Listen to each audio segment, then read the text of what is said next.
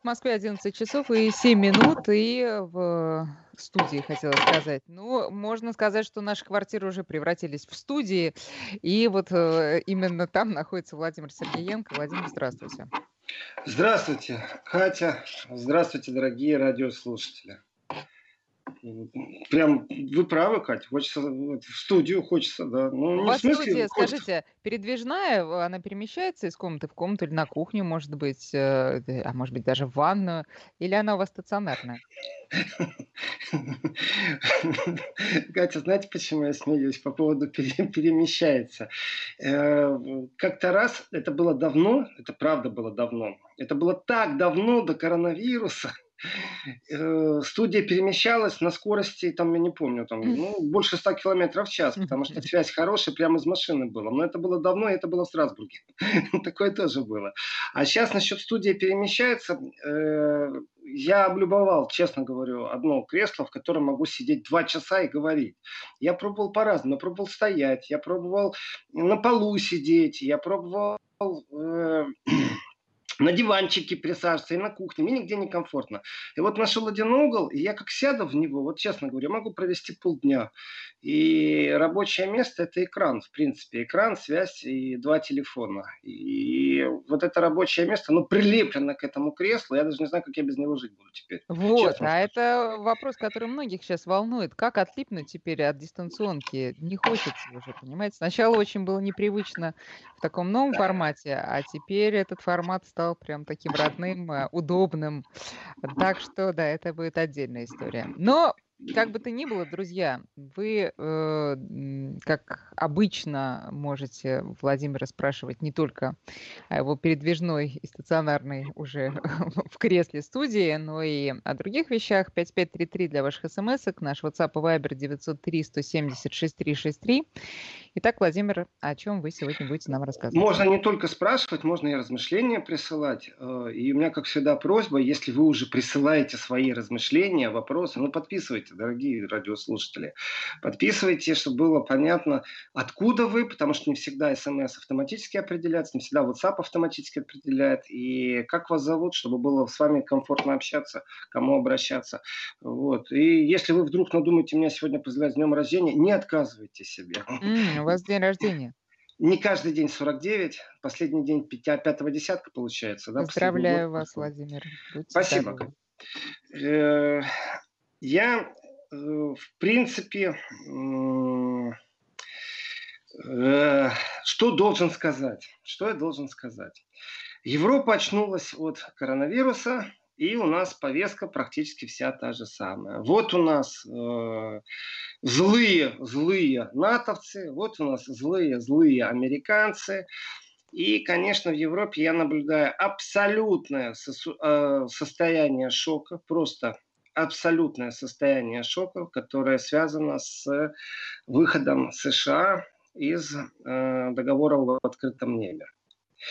Э, я даже такого не видел, ну, и скажу честно, не предполагал, что Европа может выступить. Конечно, это не единый фронт, это не все 29 стран, которые объединились в Евросоюз и сделали заявление. Это заявление не Евросоюза.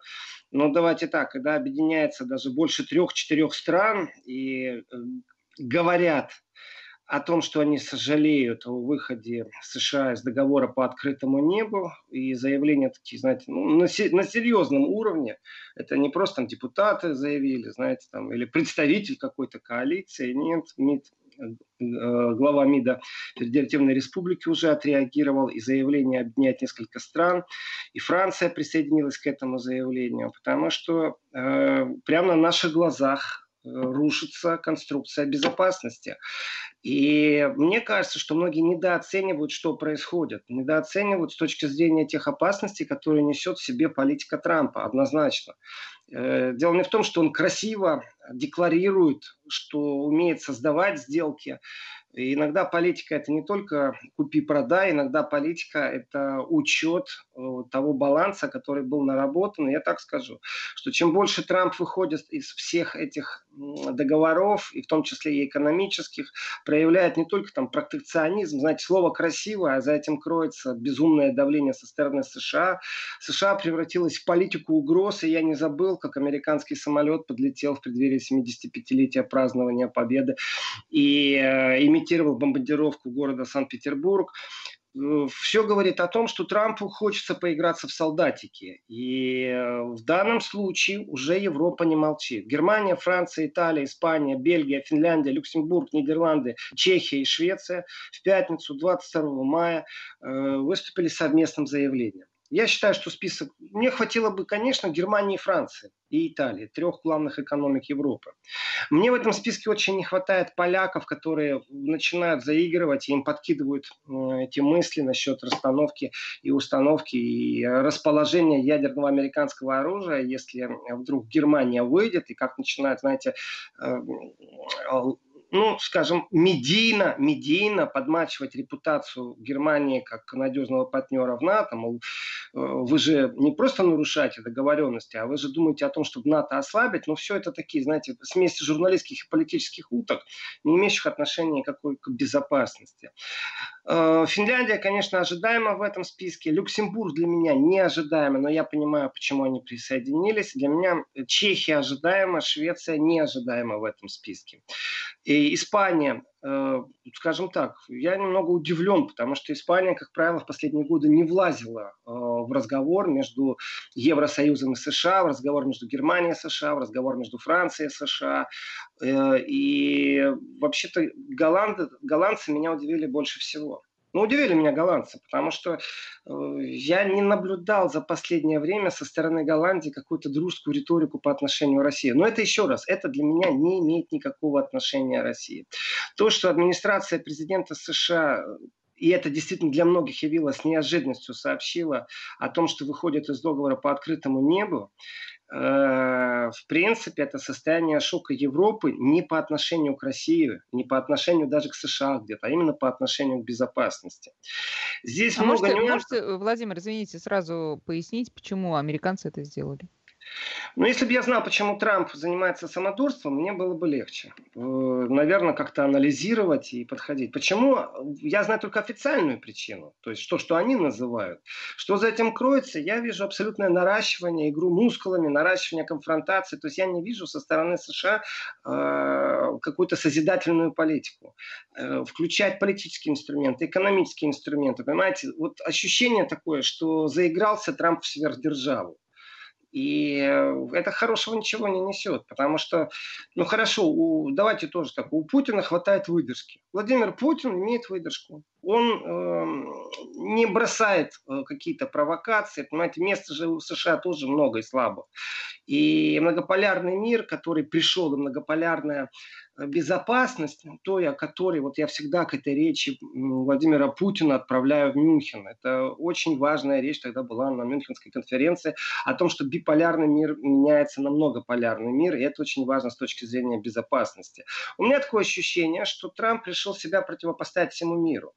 И э, вот опять же, я настаиваю на том, что в данном случае разговор идет не о России, разговор идет все-таки о безопасности. И это мой тезис постоянный, что э, гарантом безопасности в Европе все-таки является Россия, а не США. Я не вижу, даже при всей поддержке, при подкаблучности НАТО, при, вот я пройдусь еще по заявлению того, что сказал генеральный секретарь НАТО, э, но я не вижу конструкцию безопасности это даже не конструкция сдерживания. Э, ведь дело не в том, что американцы декларируют как причину, почему они выходят. То есть американцы что увидели, что им над Москвой не разрешили летать? То есть вся сила, военная мощь России сосредоточилась в Москве, что ли? Э, они считают, что им должны разрешить летать над Крымом. Э, они оборзели ли они вообще с точки зрения того, что им можно, а что им нельзя? Они, когда первый раз американцы говорили о том, что это не против России направлено, выстраивали свою систему противоракетной обороны, это же радары, это ракеты-перехватчики.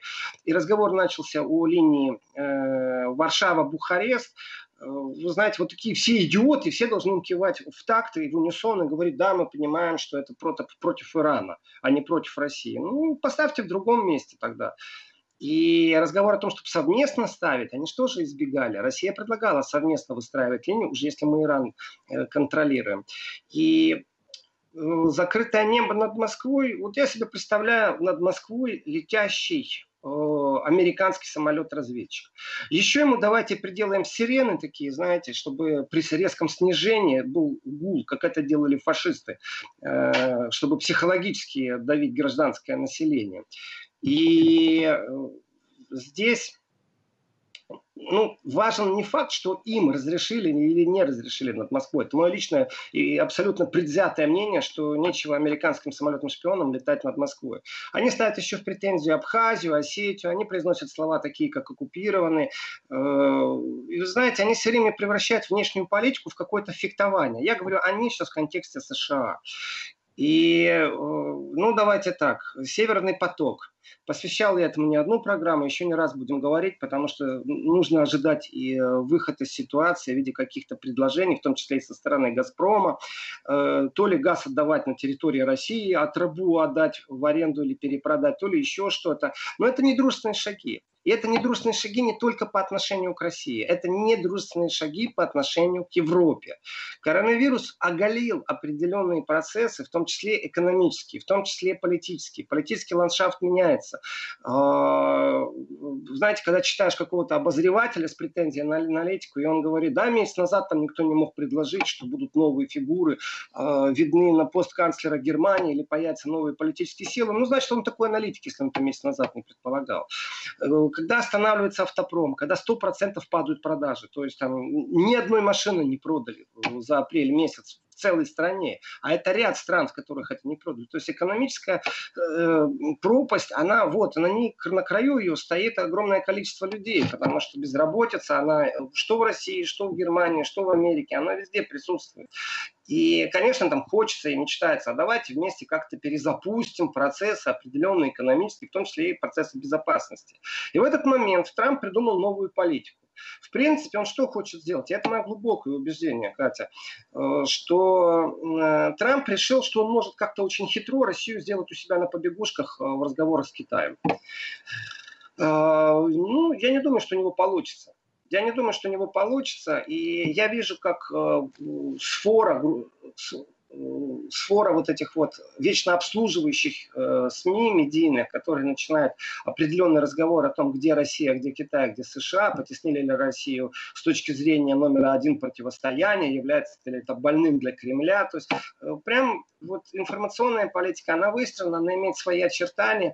И э, попытка втянуть в противостояние, например, экономическое Китая и США, она не имеет вроде бы как никакого отношения, но обратите внимание, санкции, которые США вводят, они же не только там против России, против Китая ввели. Почему? Потому что им так удобно, им так хочется. Они о себе могут, и они, главное, могут себе позволить. У них есть экономические рычаги в первую очередь. Но не двинет э, США как бы они не хотели, армаду ни в сторону России, ни в сторону Китая. Ну так, знаете, только самолетами могут подлетать, имитацию бомбардировки сделать. Символично мерзкий шаг, я бы так сказал.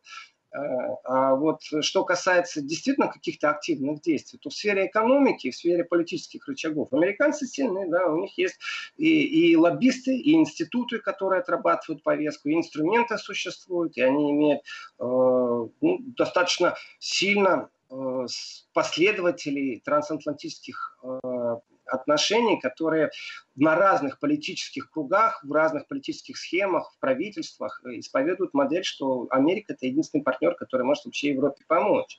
И в этот момент сделать так, чтобы э, безопасность начала хромать уже на две ноги, то есть мы понимаем, какой следующий шаг будет, скорее всего. То есть Америка с себя снимает вообще любые обязательства. Э, в тот момент, когда все человечество должно задуматься о том, будут ли новые договора на предмет нераспространения биологического оружия, на предмет прозрачности лабораторий, в которых происходят исследования, связанные с вирусами, с чем угодно, на предмет прозрачности лабораторий и обмена научными базами, научными исследованиями для того, чтобы ускорить процесс и справиться с этой заразой, э, которая вот везде, в воздухе, в жизни, в голове, э, в неврозе, в страхах, в финансировании, в зарплатах. Вот везде этот коронавирус присутствует.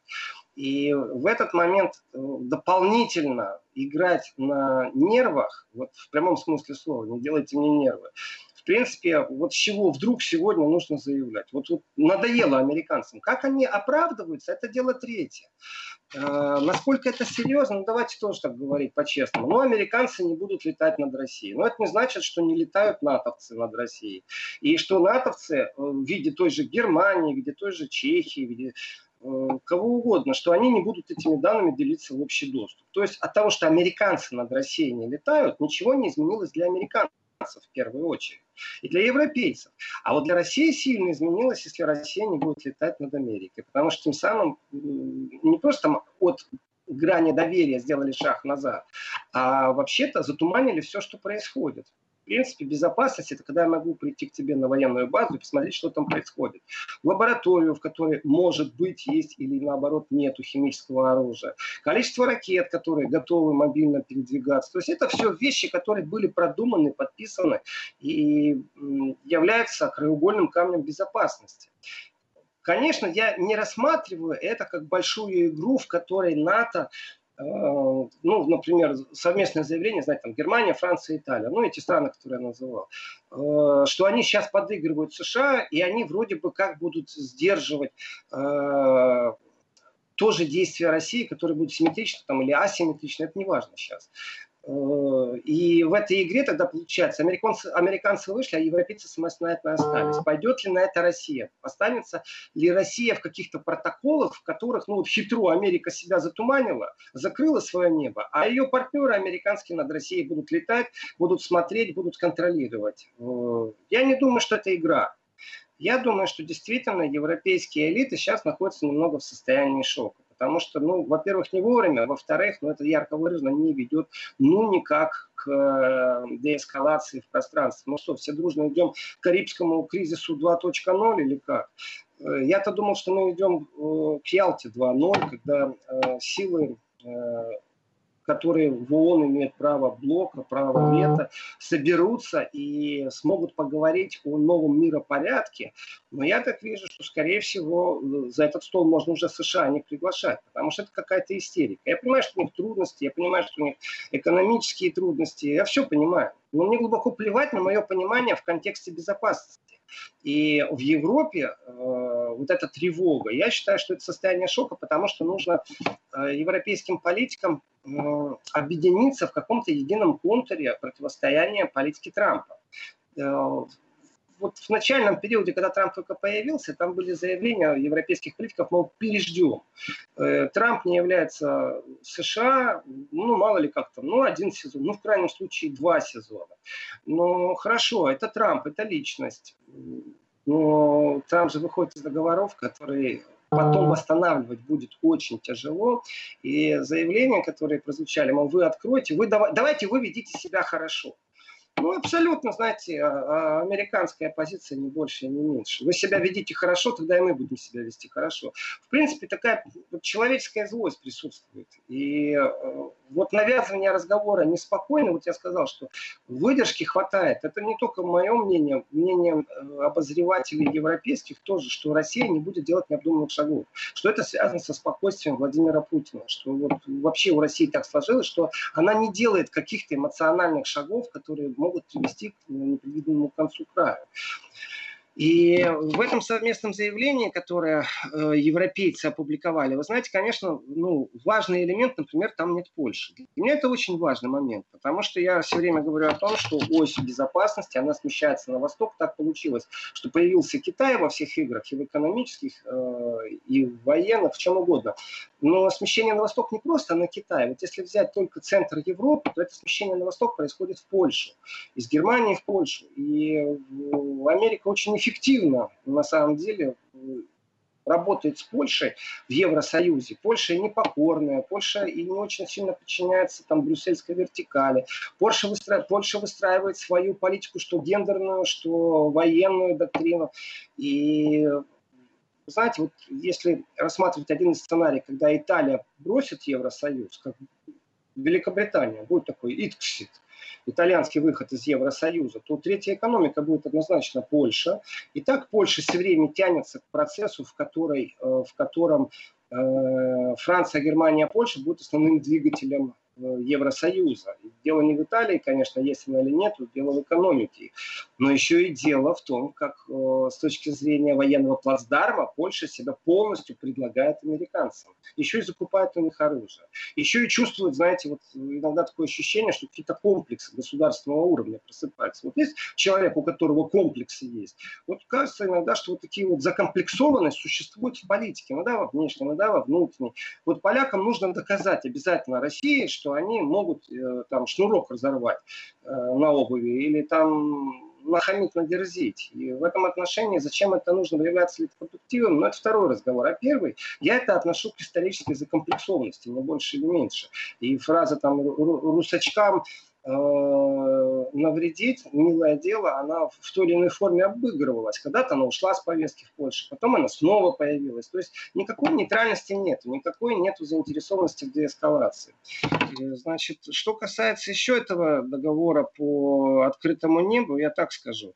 Э, как бы, когда Помпео опубликован же он 21 мая, что через 6 месяцев Соединенные Штаты больше не будут участником договора. И фраза такая, знаете, мол, Вашингтон может пересмотреть, э, если, и дальше, понятно, идет, если Россия вернется к полному соблюдению, уточнялось в документе. Э, ну, давайте выйдем просто из пропаганды. Э, вот стоит ли Россия действительно открывать небо над Москвой? Вот одна из претензий я думаю, что если Россия сегодня демократическим путем вынесет некоторые вопросы на референдум, э, то не надо никаких социологических опросов. Я не думаю, что я ошибаюсь. Однозначно народ будет против того, чтобы американские самолеты-шпионы летали над Москвой в рамках любых договоров. И это будет абсолютно демократическое решение. И в этом контексте, ну тогда что, они умыются? Утрутся и скажут, а, ну да, мы уважаем волю, тем более, что это референдум, тем более, что это демократическое решение. Нет, им выгодно. И эскалация, которую США проводят вот, с точки зрения Европы, в последней программе я говорил о Северном потоке, как это выглядит, но это действительно угрозы прямолинейные угрозы. По-другому Америка не разговаривает. Ощущение того, что вся дипломатия сегодня американская свелась к тому, что пришел Баринг холопом и заявил, что он хочет сделать. Только Владимир, иногда... сейчас у нас перерыв на новости, а потом вернемся. 11 часов и 35 минут. Еврозона снова, снова в эфире. И Владимир Сергеенко на связи. Владимир же рассуждает о решении Соединенных Штатов выйти из договора а, об открытом небе. И вот э, вопрос был, сейчас я постараюсь найти от слушателей. А, э, э, значит ли это, что теперь и Россия не должна сотрудничать с Европой в формате открытого неба, потому что все данные тут же будут переданы Вашингтону, ну, по линии НАТО, надо думать. Э, вы знаете, э, Катя, вопрос правильный. Значит это или не значит, что Россия? Давайте порассуждаем вместе. Вот эмоциональная сторона, вот почему еще раз я настаиваю на том, что выдержка э, президента России – это факт, с которым западные политики тоже считаются и иногда на него надеются, что не будет какого-то эмоционального ответа. Знаете, при таком поведении США, конечно же, хочется выйти и громко хлопнуть дверью, сказать «до свидания» свидания. Я думаю, что однозначного ответа просто сейчас нет. Действительно ли технологии, по которым самолеты летают и смотрят что-то над другими странами, действительно ли это э, такой важный, ну давайте тоже по-честному, то есть э, важный элемент безопасности, или все-таки это больше символизм? Э, может важнее делать там прозрачность в киберпространстве и подписывать договора о том, чтобы не нападать друг на друга в киберпространстве, точно так же, как сейчас я считаю, просто уверен, э, нужно подписывать договора о прозрачности лаборатории, о том, что страны в одностороннем порядке не собираются разрабатывать и применять вирусы как биологическое оружие. То есть это очень важный момент, этих договоров нету. И э, вот насколько самолеты могут с высоты полета что-то там узнать. Ну, передвижение войск. Ну, сегодня, знаете, если э, небо безоблачное, из космоса точно так же прекрасно все видно, оптика существует хорошая. И такое вот тоже ощущение вот по поводу информационной войны, по поводу противостояния. Вы знаете, вот такое ощущение, что все американские спутники-шпионы, а, когда смотрят, например, на, в сторону э, Восточной Украины, на территорию Донбасса, там всегда облака. Потому что они же все время говорят, а, и Украина говорит, ну, Украина не говорит, скажем, а подтягивает в этом отношении, что вот там оккупация, Россия оккупировала, э, там российские войска. Ну, покажите мне уже хоть одну фотографию. Так не может быть, что пять лет там подряд все время облака, и вы не можете сделать ни одного четкого снимка из космоса. То есть для меня это абсолютно пропагандистская э, позиция, а не имеющая отношения э, к объективности или к правде жизни, в которой можно как-то фактами оперировать. Вот точно так же с открытым небом. Является ли это в первую очередь символичным? Я считаю, что да. А уже во вторую очередь эта символика перекладывается на все остальное, насколько между партнерами разговаривать. Давайте тоже честно скажем, а нужно ли России летать где-нибудь э, там в районе Баварии над американской базой, которая находится на территории Германии, на которой расположено, скорее всего, ядерное оружие, и смотреть, какие там самолеты, в какой готовности, вот нужно ли это делать, существует ли передвижение, дислокация войск, вот сейчас вот, э, те учения, которые были э, прерваны ковидом, э, где было объявлено о том, что 40 тысяч личного состава Э, из Америки будет переброшена на край э, Восточной Европы и 13 тысяч боевой техники. То есть это, в принципе, такое сильное-сильное движение. Нужно ли в этот момент летать и смотреть, что они перевозят? Какие танки, какие бронетранспортеры, какую артиллерию, какие РЛС. Ну и, весь, и огласите весь список сразу, пожалуйста. Нужно ли это? Летать над Европой? Ну там же американские войска в первую очередь двигались. В первую очередь это были американцы. Это не имеет отношения к географии Европы. Это имеет отношение к тому, как двигаются там американские войска, хотя декларируется, что это учение НАТО, ну вот эти Defender 2020. И э, с этой точки зрения я не думаю, что сегодня с точки зрения безопасности полет итальянского совместно с немецким экипажей э, на территории Российской Федерации э, как-то сможет смягчить риторику или внести свою лепту э, в безопасность, в конструкцию безопасности, в архитектуру безопасности. И, э, Россия декларирует, что у России есть такое оружие ракетное, которое э, не существует у, да, вот хотел сказать, у стратегических партнеров. Но давайте тоже эфемизмы не все время будем применять. У врагов на самом-то деле, как минимум врагов мирного урегулирования многих процессов.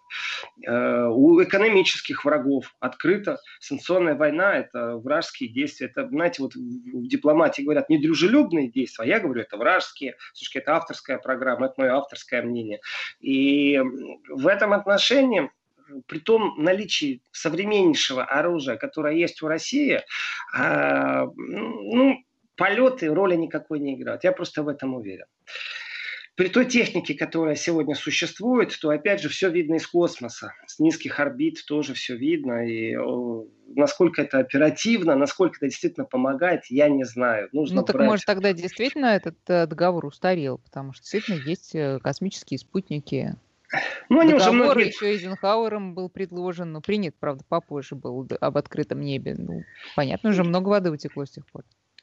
Катя, я настаиваю на том, что многие договора нужно пересматривать, и новые договора нужно э, действительно воплощать в жизнь, потому что э, невозможно сегодня в договоре открытого неба учесть те киберопасности, которые существуют.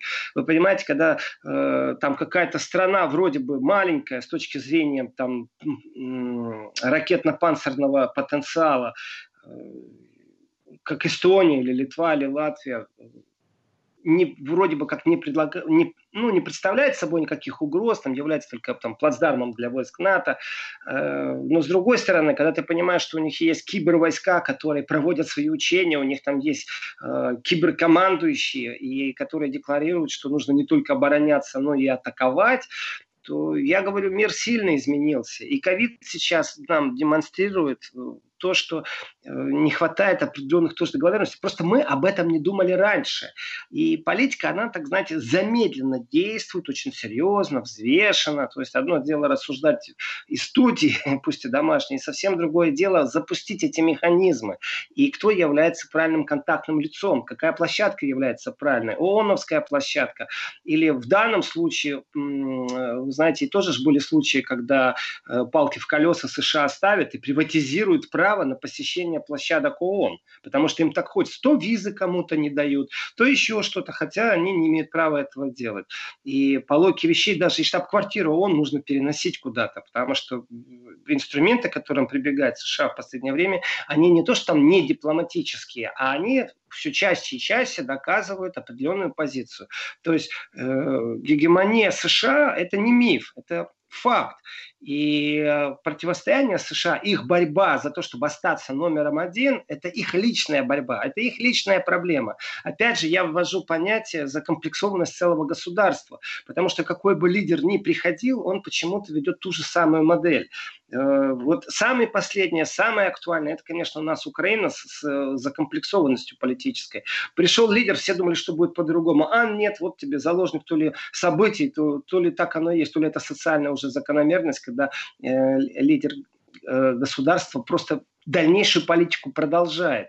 И в этом отношении, вы знаете, вы Трампа поменяйте на кого угодно. Это не значит, что США скажут, ой, извините, мы санкции Северного потока снимем, мы начнем сейчас заниматься Ближним Востоком, деэскалацию произведем и по линии Ирана. Э, ведь э, тоже у европейцев был определенный момент такого сильного удивления, когда с декларацией о том, что с террористами переговоров не ведем, вдруг США за столом переговоров с талибами. Это тоже было состояние шока. Притом, если э, очень хорошо покопаться с момента прихода Трампа, очень часто, э, ну, знаете, такое э, не фраза, а вот понятие звучит. Забыли нас предупредить, забыли нам сказать, с нами не посоветовались. То есть любые действия США, они в одностороннем порядке. Они что в военном смысле, что в политическом, что в экономическом. Они перестали советоваться со своим партнером Европой. Э, и опять же, это не значит, что Трамп уйдет и будет как-то по-другому. И опять же, рассуждая по факту, является ли это символичным э, самолетами и открытым небом, или это действительно очень важный элемент. Я считаю, что рассматривать просто открытое небо, вот как один договор, не, не совсем правильно. Потому что э, ведь сокращение ракет средней дальности, э, контроль над вооружениями, это все элементы одной системы безопасности. И что делает Трамп? Есть такая игра, такие как бы кирпички, деревяшки, э, выкладываются и строится такое здание небоскреб. Ну, пирамидка, параллелепипед стоит. И нужно вытаскивать эти кирпичики так, чтобы это здание э, устояло. И у кого упало это здание, тот и, тот и проиграл.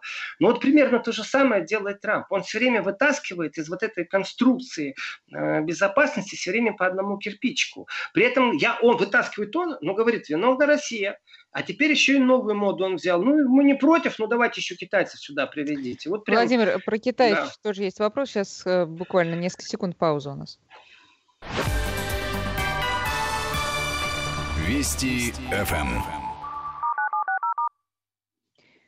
Вот как раз спрашивают, а, как Китай отреагировал. Но Китай вообще тут при чем-то или не при чем? Э, в процессах открытого неба да. Э, я считаю, это мое глубокое убеждение, и по фактам у нас нет никаких доказательств, что Китай имеет хоть какое-то отношение к программе безопасности и к программе открытого мнения, например, на территории всего Евросоюза. Поэтому для меня Китай не имеет никакого значения в этом контексте. Это модель американцев, которые... Ну, э... Китай не входит в этот договор. Начнем с этого даже если будет входить, какое он отношение имеет, где Китай, где Париж, Берлин? И э, смысла нету. Плюс, если взять, да, Китай ядерная держава, но если взять ракетоносители, если взять авиационная система доставки ядерного оружия, если вообще взять комплекс, ну давайте так, ну давайте тоже правде в глаза смотреть. Вот американцы жалуются, что над Калининградом они летать не могут. А я считаю, что Калининград – это абсолютно стратегическая точка безопасности, одна из важнейших в Европе. И европейцы должны наконец осознать, что американцы не приносят вклад никакой в безопасность, наоборот, все это деконструктивно.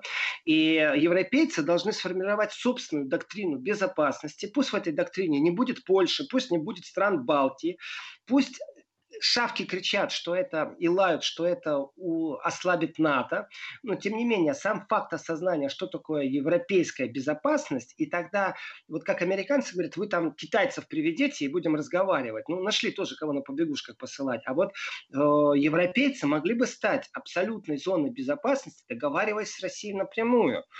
И по Калининграду тоже с Россией могут договариваться, но при этом тогда европейцы противопоставляют себя Соединенным Штатам Америки не только в безопасности, но и вообще с точки зрения политической э, самоволия.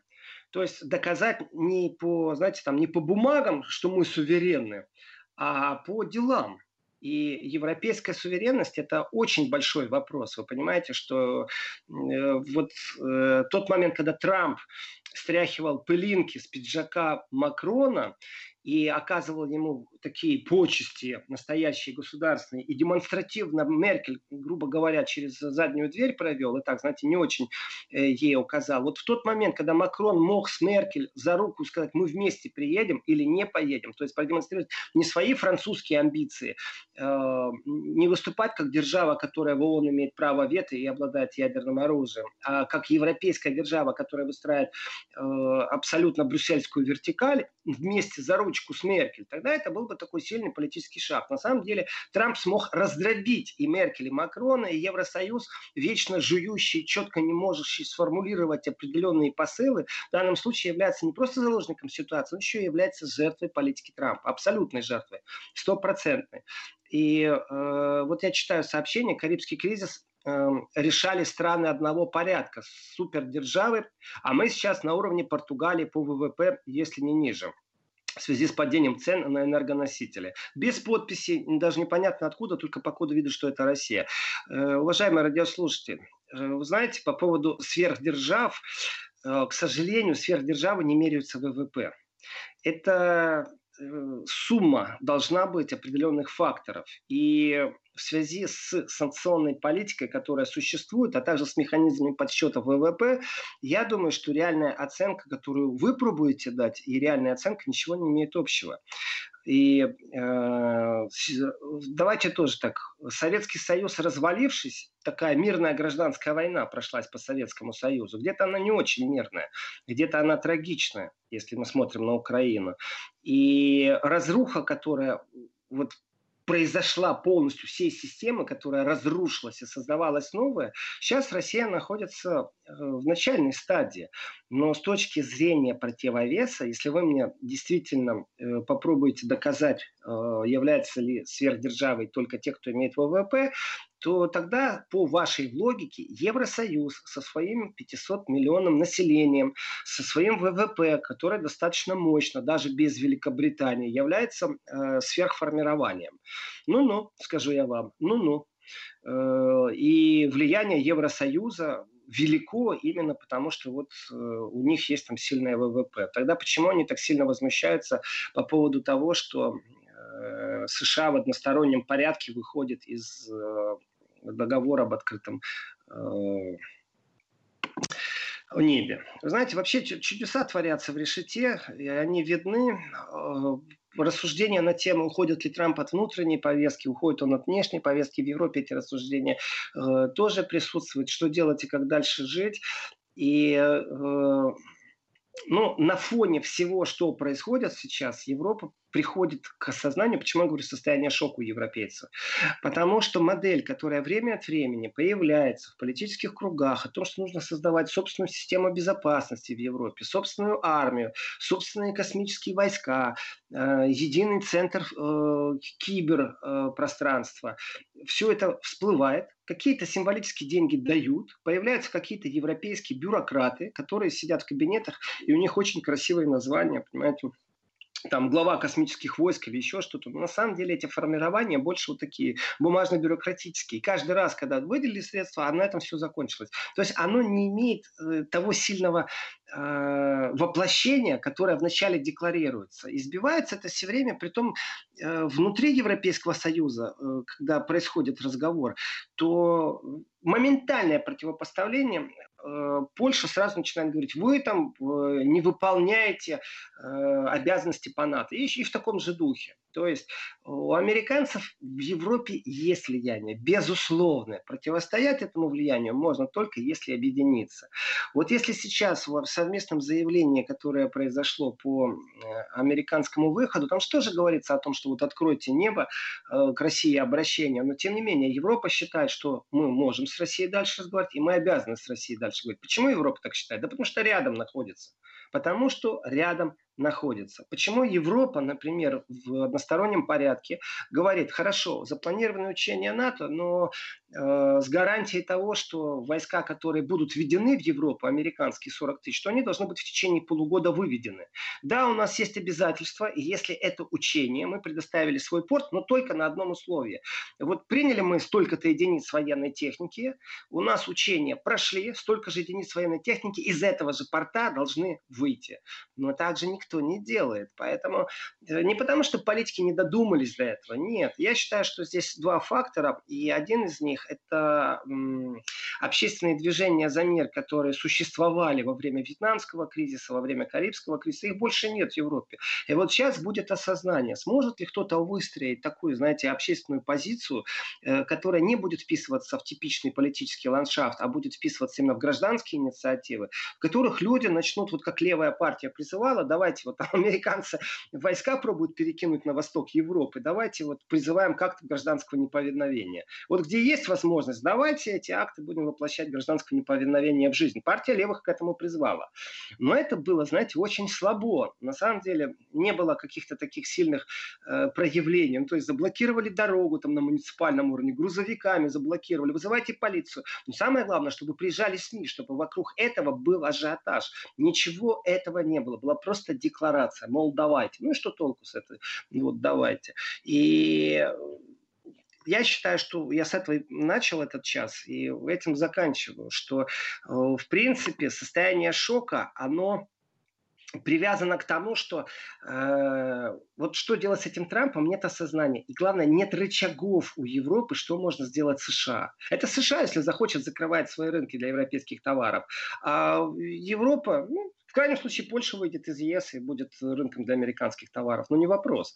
И вот Европейский Союз, который там заигрался в какой-то момент с философией, с идеей вот этого евросоюзного социалистического советского формирования, знаете, э, социалистические штаты Европы, ни механизмов, ни, главное, нет ярких политиков, которые могли бы себя противопоставить, противопоставить вот этим односторонним действиям США, которые никогда не согласовывают себя э, с партнерами в Европе, с настоящими партнерами, они декларируют это вот стратегические партнеры.